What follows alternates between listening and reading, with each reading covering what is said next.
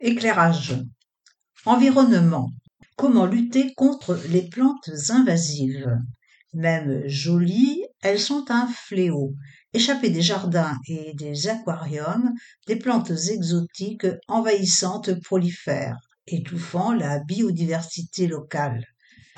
Contre la jussie, l'élodée dense ou la crassule de Helms, le combat est-il perdu d'avance? Un article de Gabrielle Thiebaud, enseignante chercheuse en écologie, écobio, Université de Rennes 1. Il est difficile de savoir si une plante deviendra envahissante. Qu'est-ce qu'une plante invasive?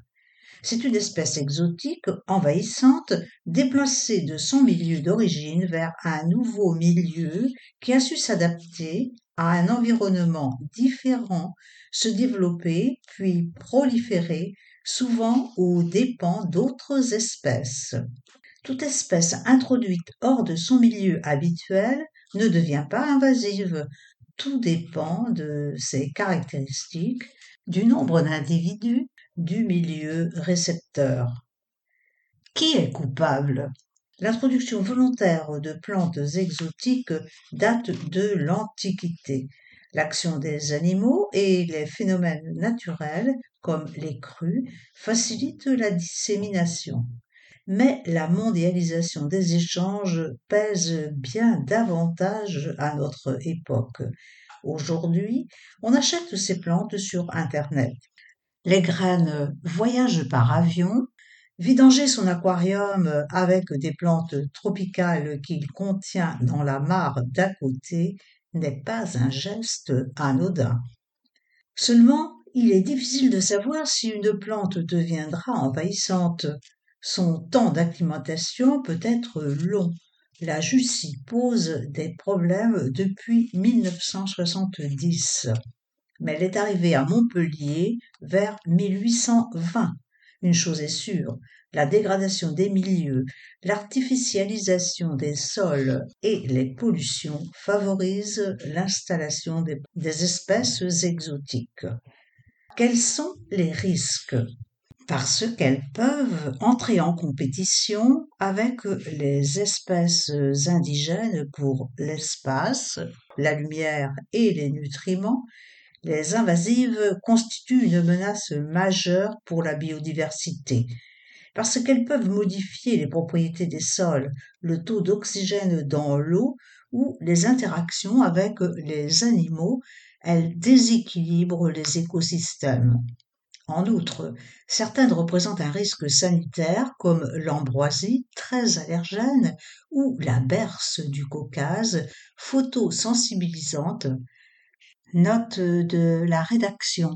Elle cause des brûlures sur les zones de peau entrées en contact avec la sève, puis exposées au soleil. L'impact est aussi économique. Les invasives diminuent les rendements de l'agriculture, de la sylviculture ou de la pêche. La formation d'herbiers denses perturbe la navigation les activités sportives, le tourisme, etc. Sans compter le coût colossal des mesures de gestion et de restauration des milieux colonisés. Localement, quelles sont les espèces préoccupantes? En ce qui concerne les milieux aquatiques, ce sont principalement les jussies, les myriophiles du Brésil, le lagaro siphon major, les élodées, l'égérie dense et la crassule de Helms, la plus récente. Sur la terre ferme, ce sont les renouées, l'herbe de la pampa et la balsamine de l'Himalaya. Le match est-il perdu d'avance? La surveillance et une intervention précoce sont indispensables.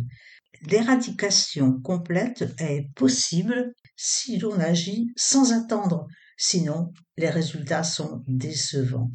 L'arrachage mécanique, a fortiori manuel, est un travail difficile et onéreux.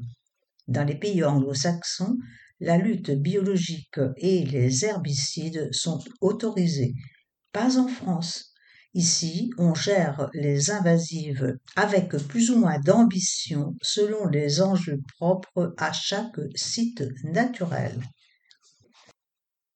Autre avis de Jérémy Touraine, paysagiste naturaliste à Bru, spécialisé dans l'entretien des points d'eau. Il faudrait extraire les racines à la main en combinaison de plongée. Qu'observez-vous dans votre quotidien?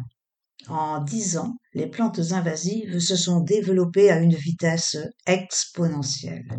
Rares sont les étangs épargnés autour de Rennes. Il y a deux ans, les 5000 mètres carrés d'une lagune à Saint-Gilles étaient propres. Aujourd'hui, il reste à peine 200 mètres carrés non colonisés. Quelles sont les plantes aquatiques les plus coriaces? La jussie, car elle pousse vite, prolifère sous l'eau et en surface. Elle se reproduit facilement par bouturage. Même amphibie, elle s'adapte bien au terrain sec. En été chaud, elle s'enracine sur les berges asséchées. On a beau l'arracher en profondeur, elle revient six mois plus tard en pleine forme. Comme il ne gèle plus, le répit hivernal est de courte durée. Toutes les plantes peuvent-elles être arrachées? Pour la jussie, et la myriophylle du Brésil, c'est possible. Mais pour bien faire, il faudrait extraire les racines à la main en combinaison de plongée. Le nénuphar et le rosophragmite se prêtent aussi à l'arrachage. L'élodée dense, dont les tiges souples échappent aux griffes de la pince, ne peut qu'être fauchée. Le faucardage coupe les végétaux au plus près des racines pour fatiguer la plante. Il limite la prolifération. Malheureusement, c'est une opération d'entretien, pas d'éradication. Que faites-vous des déchets verts? C'est un problème car personne n'en veut. Les plantes coupées doivent être retirées pour éviter l'envasement, puis la repousse. Sauf que l'incinération est coûteuse, tout comme l'enfouissement. Faire pourrir les végétaux sous une bâche attire les ragondins qui repartent à l'eau. Quant à l'épandage, c'est risqué. On a déjà vu de la jussie repousser dans les vignes. Existe-t-il des solutions naturelles? Certaines communes ont testé la carpe amour chinoise. Ce poisson herbivore dévore la jussie, sauf qu'il détruit aussi les frayères naturelles et tous les végétaux essentiels à la faune aquatique, d'où son classement récent en espèces nuisibles. Il existe également des produits naturels à base d'encre qui freinent la photosynthèse, mais là encore, tout le plan d'eau en pâtit. Ce qu'il faut retenir. Les plantes invasives constituent une menace pour la biodiversité. Elles déséquilibrent les écosystèmes. Leur impact est aussi économique. Elles diminuent les rendements de l'agriculture, de la sylviculture ou de la pêche, perturbent la navigation, les activités sportives, le tourisme, etc la dégradation des milieux naturels, l'artificialisation des sols et les pollutions favorisent l'installation des espèces exotiques. Il existe des solutions pour contenir leur prolifération ou les éradiquer, mais elles sont souvent coûteuses. Une surveillance et une intervention précoce sont indispensables. Cet article est complété par une photo du faucardage, donc qui consiste à couper les racines des plantes aquatiques. Cette machine ressemble un peu à une moissonneuse.